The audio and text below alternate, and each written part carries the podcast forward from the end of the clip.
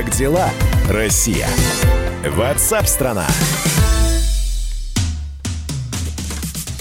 Вы слушаете радио «Комсомольская правда». Антон Челышев у микрофона. Мы продолжаем говорить на главные темы дня сегодняшнего. В пенсионном фонде рассказали о том, что активизировались мошенники, которые звонят и предлагают перерасчет пенсии. В ведомство стали поступать все больше заявлений по этому поводу. В теме разбирался наш обозреватель Владимир Перекрест. Он выходит на прямую связь со студией. Владимир, добрый день. Как работает эта схема? Как работают мошенники? Приветствую. Э, тема такая, да, действительно э, увеличилось количество обращений, и э, происходит это потому, что некоторые юристы, юридические фирмы провоцируют на это, пожалуй, граждан. Схема работает таким образом. Либо это сайт о таких услугах, вот можно набрать там, допустим, правильно ли мне рассчитывают пенсию, или как увеличить пенсию, и ты попадаешь на эти сайты они с виду э, многие напоминают э, официальный сайт Пенсионного фонда Российской Федерации. Вот там первые буквы латинские П, Р, э, э, П, Ф, Р, э, Ф, а последняя буква может быть какая-то или Т, или П. Вот вроде первые буквы совпадают, и человек на это покупается и заходит честно, там номер карты своей набирает – и последний этап для того, чтобы э, направить небольшую сумму э, как бы за юридическую консультацию, тебе там предлагают, что несколько десятков тысяч тебе, оказывается, не доплачивают, и за наши юридические услуги тебе там 290 рублей заплати, вот, и ты сообщаешь еще и выманивают вот этот CVV-код секретный, который на обратной стороне э, Пластиковые карты, да. Да, банковской карты. Вот. И человек по инерции все отдает, эту банковскую карту проверяют и э, списывают с нее то, что на ней, э, в общем-то, есть. Другая форма мошенничества. Человека приглашают в эту юридическую фирму, говорят ему, что ой, вас обманули, надули на э, тоже на эти десятки э, тысяч рублей, в общем-то, за дело, сейчас заплатите нам вот 20 тысяч, э, мы вам составим заявление, там еще сколько-то, и вот по э, данным пенсионного фонда региональных отделений, вот сумма этих выкачанных э, средств у пенсионеров доходит с одного пенсионера до 900 тысяч. Я даже не представляю, у меня в голове не укладывается, как вот можно человека, пенсионера российского нашего, раскрутить на такие деньги. Но о случаях, когда до 200 тысяч доходит, мне вот это известно, к сожалению, да. То есть получается, что вот эти юридические конторы, ну, конечно, они в кавычках юридические конторы, они что, работают, получается, в открытую, они работают легально? Они или... работают в открытую, легально, они... Ну, основная такая, как бы, фишечка, почему не доплачивают, вот годы учебы э, в вузах, вот по прежнему законодательству а они эти годы засчитывались, пенсионный стаж. Э, после 2000-х годов, э, ну, там есть некоторые исключения, но, как правило, по общему правилу не засчитываются. И эти люди начинают убеждать пенсионеров, что вам там целых пять лет не досчитали, вот за эти годы вы недополучили, и люди идут пенсионные фонды, там вот эти, э, в принципе, в Москве, во всяком случае, достаточно добросовестные, доброжелательные люди работают э, в этих пенсионных э, отделениях региональных, берут, поднимают дела и что-то там высчитывают, говорят, вот тогда, да, был такой закон, а сейчас, ну, все, изменились правила. А почему изменились? а потому что вот э, годы учебы э, студент не платил в пенсионный фонд, э, и сейчас пенсия идет только с тех периодов, когда люди платили в пенсионный фонд, не просто работали, вот, а платили в пенсионный фонд. Вот. И, в общем-то, из-за этого возникают такие коллизии, накладки, и, в общем-то, по сути, это обман пенсионеров. А, к сожалению. А, Владимир, спасибо большое. Обозреватель отдела экономики комсомольской правды Владимир Перекрест был на прямой связи со студией. А, к сожалению, очень часто пытаются, по-прежнему пытаются нажиться на пенсионерах. Прямо сейчас мы поговорим с экспертом, который даст несколько советов о том, как не попасть в лапы мошенников. Ну а сегодня в 16.00 по московскому времени к нам вернется Леонид Альшанский, почетный адвокат России России будет отвечать на ваши вопросы юридические друзья, поэтому готовьте, если они у вас есть, готовьте их прислать в WhatsApp и Viber на 967 200 ровно 9702. На связь со студией прямо сейчас выходит координатор Центра безопасного интернета, ведущий аналитик РАЦИТ Урван Парфентьев. Урван, здравствуйте. Здравствуйте.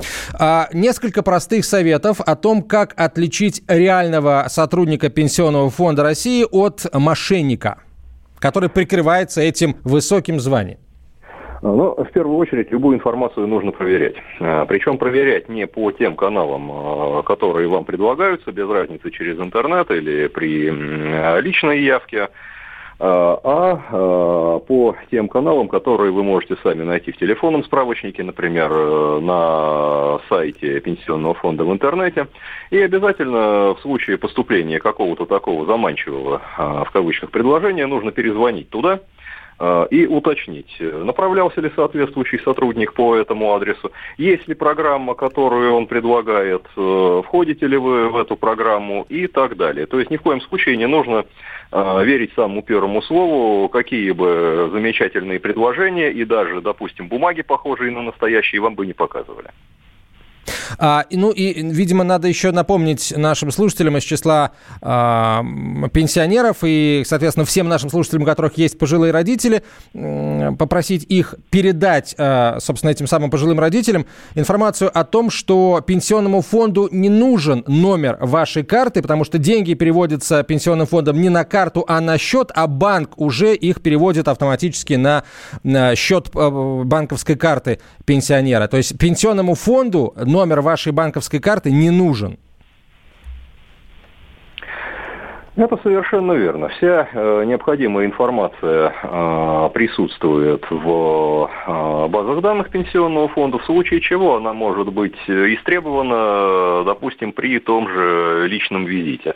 В пенсионном фонде также прекрасно понимают, что э, по пенсионерам ходит достаточно большое количество э, мошенников и не будут э, подвергать э, людей риску. То есть в любом случае не нужно э, стесняться проверять информацию, э, перезванивать в ваше районное отделение пенсионного фонда или при необходимости нанести туда визит, где вы будете полностью уверены, что вы пришли именно в эту организацию и разговариваете именно с уполномоченным сотрудником. Урван, спасибо вам большое. В прямой связи со студией был координатор Центра безопасного интернета, ведущий аналитик РАЦИТ Урван Парфентьев. Продолжим через несколько минут.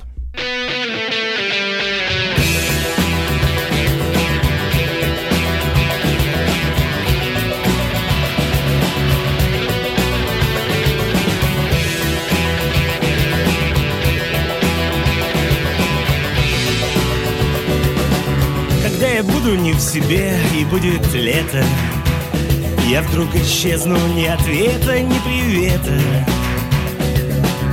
И все поймут, что моя песня спета. Забудут жизнь, запомнят смерть поэта. А мы спускаем жизнь на тормозах Мы засыпаем с улыбкой на губах. Мы поменяли наши адреса На северный и южный полюса. И это будет долгое мучительное лето И будет много жизни, много света. Ведь тайный смысл счастливого билета Поймешь, когда умрешь за это. А мы спускаем жизнь на тормозах мы засыпаем С улыбкой на губах мы поменяли наши адреса. На северный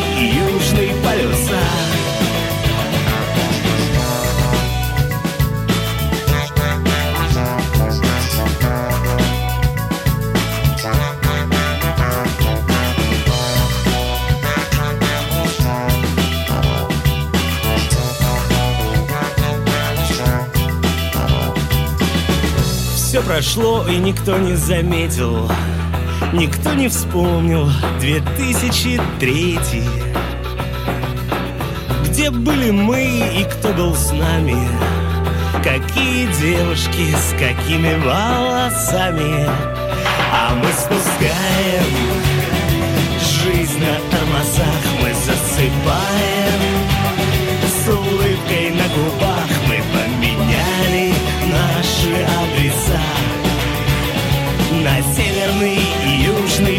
полюса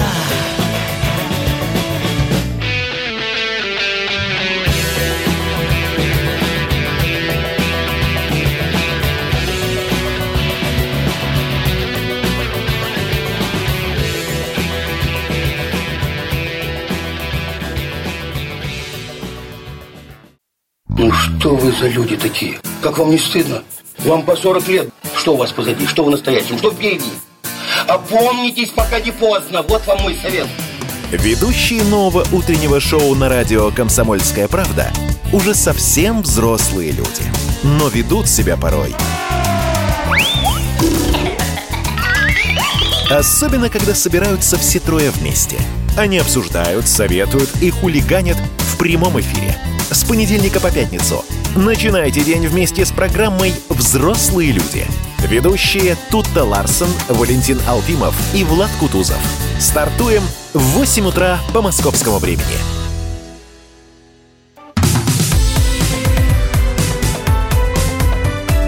Как дела, Россия? Ватсап-страна!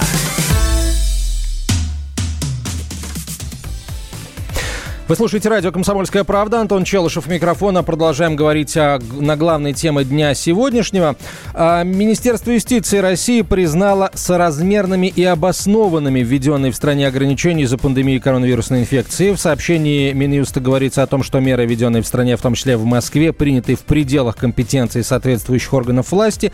В Минюсте также отметили, что эти меры, безусловно, отвечают конституционным целям охраны жизни и здоровья граждан, соразмерной угрозе распространения эпидемии на территории России. Ведомстве подчеркнули, что меры носят исключительно а, временный характер и регулярно пересматриваются на предмет соответствия текущей ситуации. Комплекс этих мер соответствует мировому опыту, добавили в Министерстве юстиции. Ранее премьер-министр России Михаил Мишустин поручил Минюсту, Минздраву и Роспотребнадзору изучить применение нормативных актов, которые были приняты в Москве для борьбы с распространением коронавирусной инфекции. На связь со студией выходит председатель Московской коллегии адвокатов Скрипка, Леонов и партнеры Игорь Скрипка. Игорь, здравствуйте. Здравствуйте. А как, а, собственно, в профессиональной среде оценили это решение Минюста? И вообще, вот так, если по гамбургскому счету а, профессионалы, юристы, корифеи науки юридической, они действительно реально сомневались в адекватности, соразмерности и обоснованности, да, и соответствие этих мер и соответствие их основным а, актам, э, законодательным актам Российской Федерации, э, я имею в виду, например, там, Конституцию или какие-то решения Верховного Суда? Ну, скажу так, э, говорить о соразмерности, целесообразности и объективности мер э, сложно с точки зрения юридической. Лично с моей точки зрения, да, такие меры должны были быть приняты. Но с точки зрения закона, и в первую, с точки, э, в первую очередь с точки зрения Конституции, конечно же, все действия были категорически незаконными, поскольку режимом повышенной готовности, о котором, который был введен в закон только лишь 1 апреля 2020 года, э, фактически подменили чрезвычайное, чрезвычайный, режим чрезвычайной ситуации, а это, в свою очередь, нарушает основные положения Конституции. Но смотрите, вот Минюст в своем решении говорит о том, что э, эти меры э, я далее цитирую, безусловно, отвечают конституционным целям охраны жизни и здоровья граждан, соразмерной угрозе распространения эпидемии на территории России. Но в Минюсте считают, что они соответствуют вот этому, вот этой статье Конституции, которая э, во главу угла ставит охрану жизни и здоровья граждан Российской Федерации. Не могу в этом отношении согласиться с Минюстом по поводу конституционности, поскольку есть статья 56 Конституции, которая четко говорит, что ограничение основных прав и свобод граждан возможно только лишь в условиях чрезвычайной ситуации, которая вводится на основании федерального конституционного закона. А федеральный конституционный закон нам говорит о том, что чрезвычайную ситуацию, не режим повышенной готовности, именно чрезвычайную ситуацию может вести только президент и далее по его поручению правительства. А этого сделано не было. А как вы думаете, почему этого сделано не было?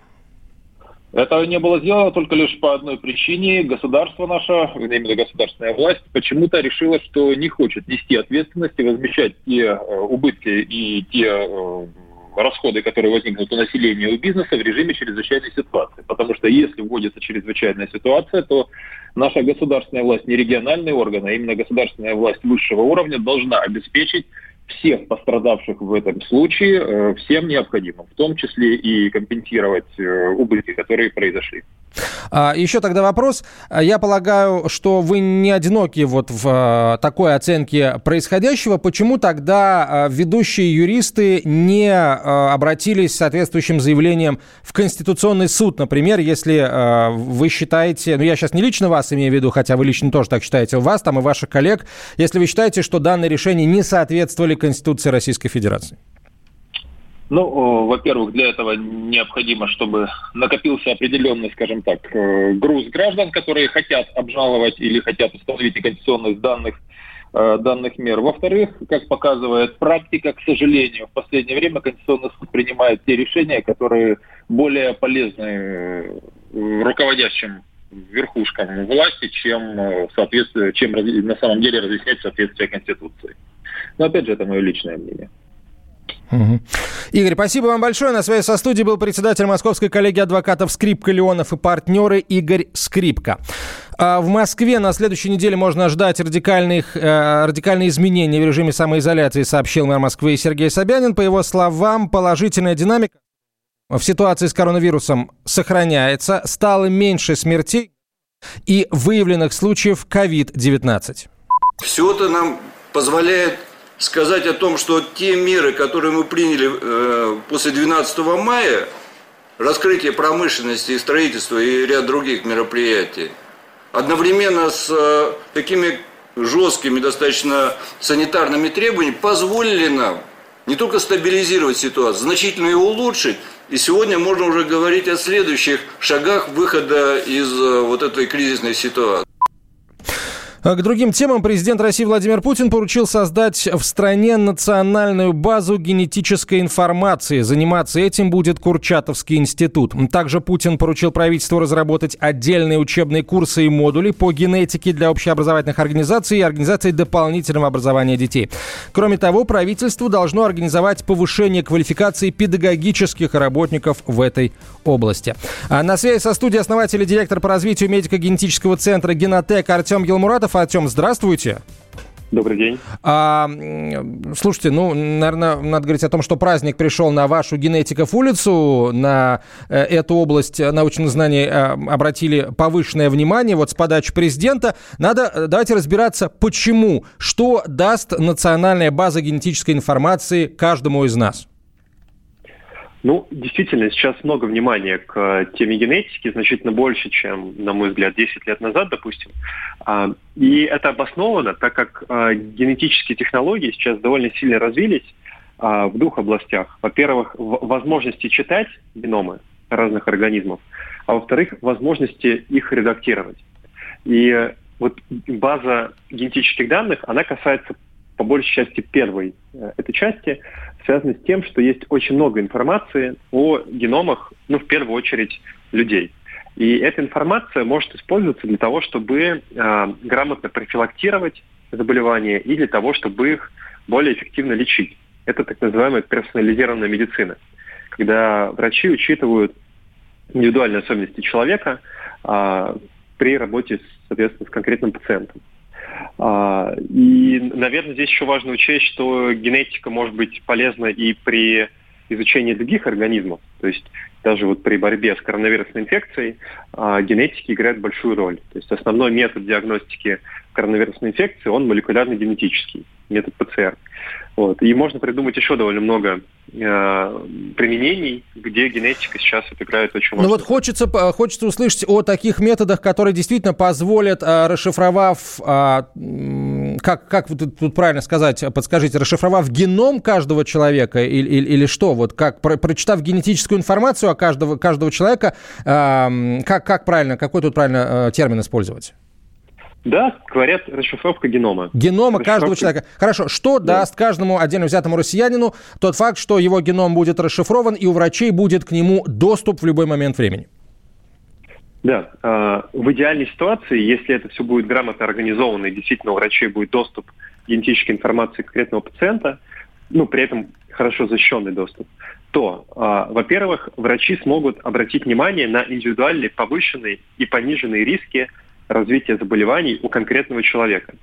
В связи с этим они смогут скорректировать профилактику, а, изменив там, либо диету, либо назначив а, определенные осмотры конкретного человека, а, либо дав профилактически какие-то лекарства данному конкретному человеку.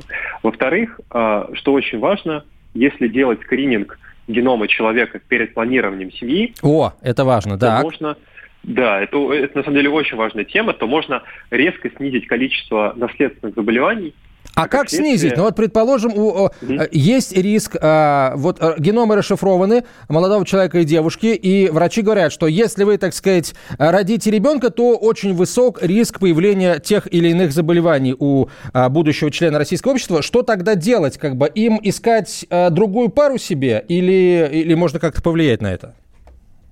Ну, можно искать другую пару, это один из возможных вариантов, относительно радикальных. Но есть и другие варианты, например, вспомогательные репродуктивные технологии, которые позволяют, если мы заранее знаем, а, какие мутации вот у родителей совпадают, то можно при помощи технологии ЭКО с небольшим ее дополнением можно снизить вероятность рождения ребенка с этими мутациями э, очень сильно. Прям снизить или ликвидировать? Ну, э, я бы сказал ликвидировать, но ученые и там медики стараются быть всегда аккуратными, снизить практически до нуля. Вот, вероятность угу. конкретного случая. Риск всегда остается, но он становится уже, допустим, не 25%, а там меньше 1%. Ну, это, это радикальное, радикальное снижение риска. Хорошо, а, а зачем, с вашей точки зрения, это нужно детям? Да, вот информация об этом зачем нужна детям, потому что а, президент призвал создать учебные курсы, то есть дети должны лучше разбираться в этой теме. Почему, с вашей точки зрения?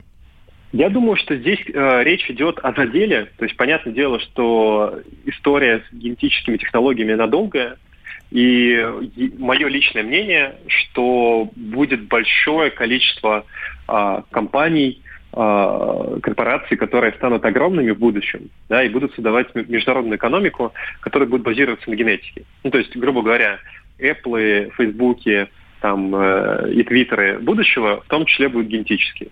Вот. Ну, и как? в этом смысле э, нужно создавать кадровый потенциал, чтобы уже сейчас люди, которые там учатся, которые учатся в школах, в университетах, чтобы они через 10-20 лет э, могли стать вот... Э, Спасибо, Артем. Теперь все понятно. Артем Елмуратов, да. основатель и директор по развитию медико-генетического центра «Генотек» был на прямой связи со студией. Мы продолжим через несколько минут после рекламы и новостей.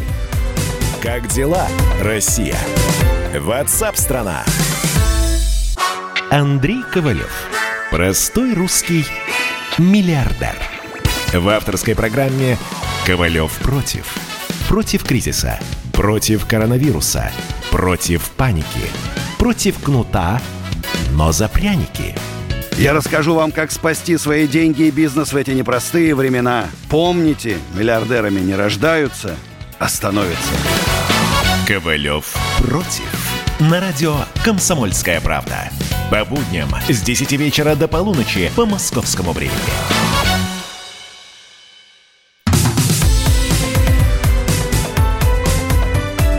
Как дела, Россия? Ватсап-страна! Мы продолжаем, друзья, говорить на главные темы дня сегодняшнего. Антон Челышев у микрофона. Прямо сейчас об алкоголе поговорим. Эксперты назвали любимые алкогольные напитки россиян на самоизоляции, а также сказали, наконец, как изменилось потребление алкоголя, точнее, объемы его продажи а, за этот период. Сразу хочу а, открыть голосование. А, как изменились объемы потребления лично ваши алкоголя за время самоизоляции? Вот ваша семья или вы лично стали больше покупать алкоголя, ну и, соответственно, пить его, или меньше? Если больше, звоните по номеру 6376518. Больше стали покупать и больше пить 6376518. Меньше стали покупать и пить 6376519. 6376519, код Москвы 495. WhatsApp и Viber на 967 200 ровно 9702. Можно написать о том, а, что конкретно вы стали больше или меньше потреблять за время самоизоляции. И речь сейчас идет исключительно об алкоголе. Ну а на связи со студией главный редактор портала алкоголь.ру Михаил Смирнов. Михаил Юрьевич, здравствуйте.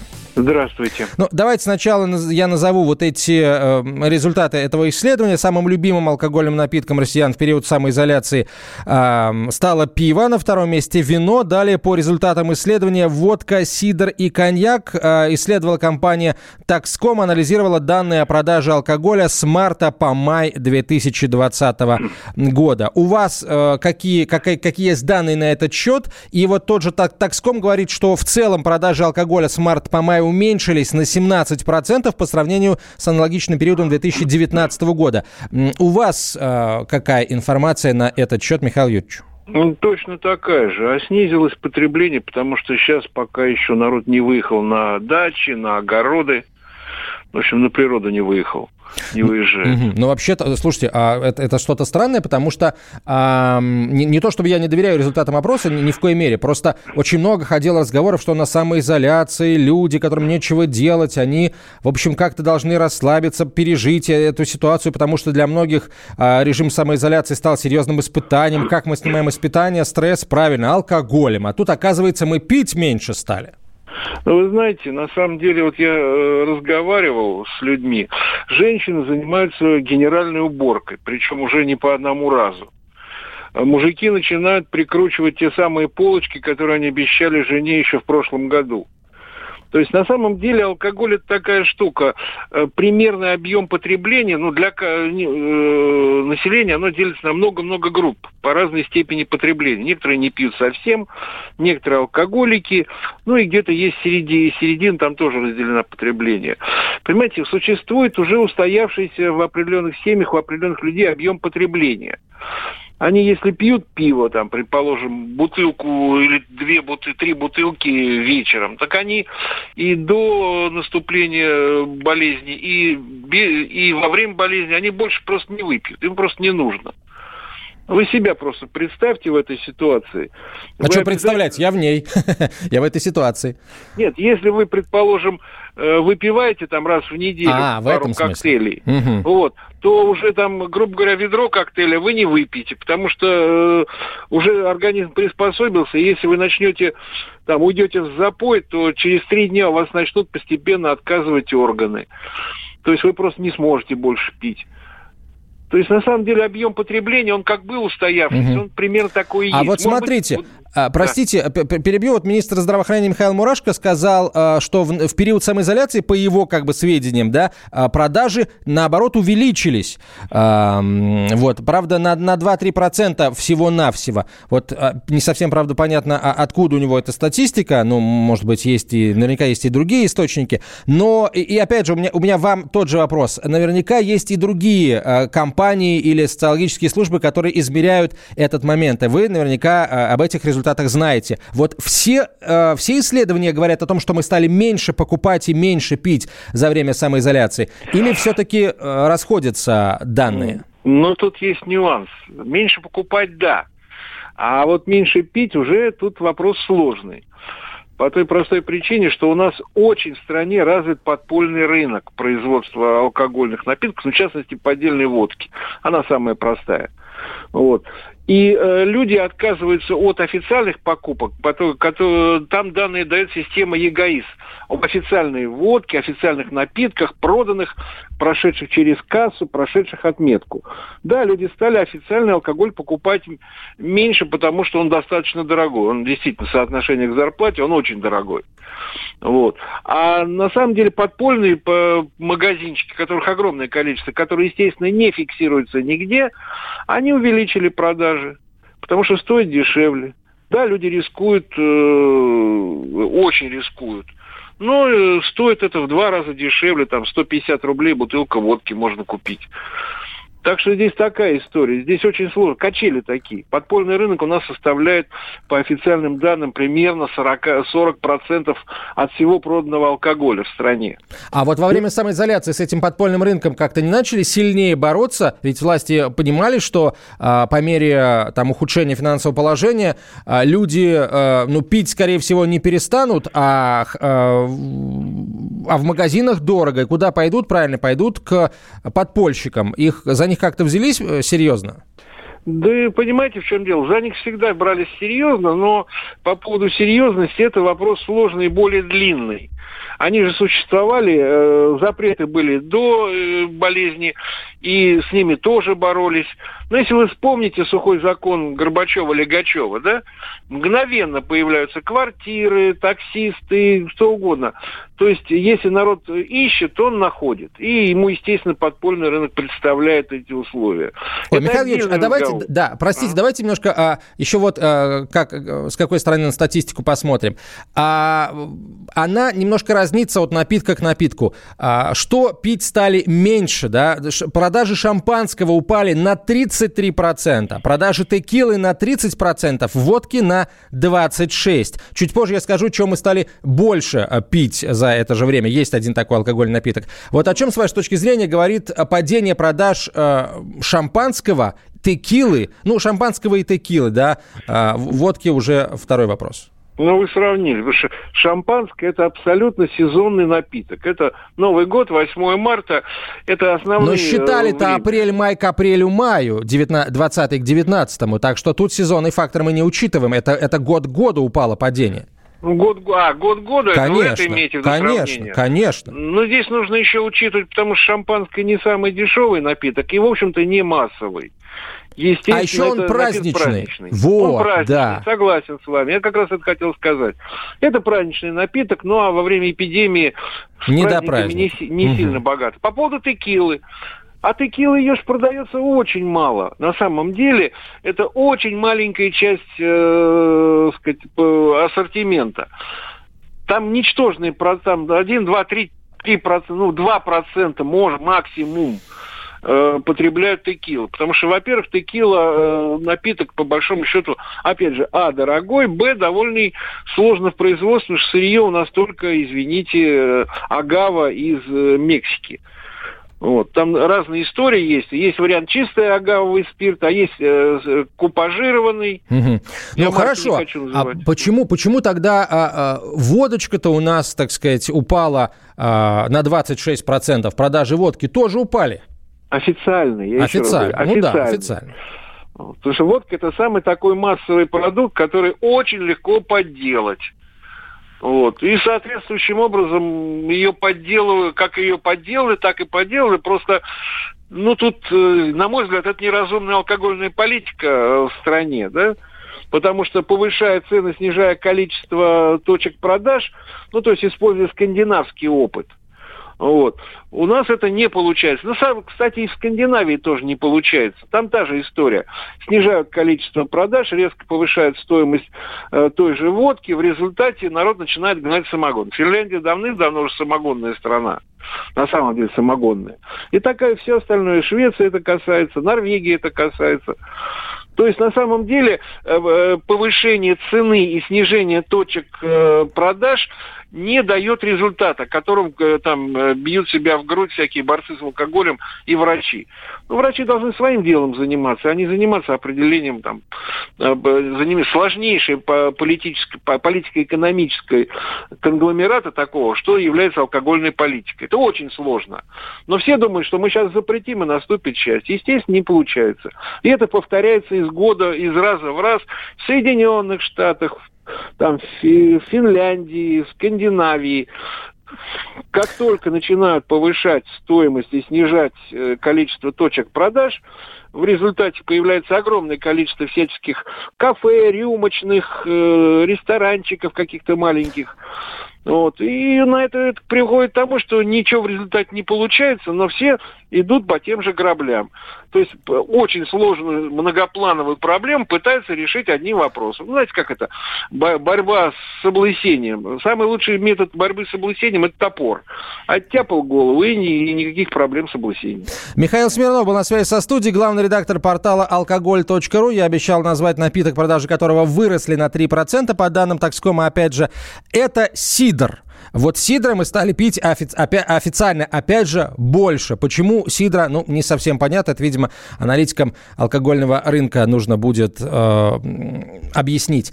А завершаем мы э, работу нашей машины для голосования. Уникальный случай. Я, например, такого не помню. Все 100% дозвонившихся на машину для голосования радио «Комсомольская правда» заявили о том, что они за время самоизоляции стали пить меньше. Все 100% дозвонившихся сказали о том, что пить они стали меньше. Ну, я вас с этим поздравляю, друзья. А, это, это действительно, ну, здоровью своему вы помогли а, точно, ну и кошельку получается тоже. Как дела, Россия? Ватсап-страна! Летописцы земли русской к вам возвращаются. Я не буду там сейчас, не бойтесь, Роман, оппозиционно выступать. Ой, давайте про график послушаем. График, а все, что не по графику, нафиг, нафиг. Нафиг, нафиг, нафиг. Да, да, да, да, да. Роман, меня, конечно, от вас потряхивает, прямо скажем, да? Не, ну вы же это сказали. Я просто пытаюсь понять. Роман, вы не пытаетесь понять, вы юродствуете. Не надо, пожалуйста, я вам делаю опять-таки замечание.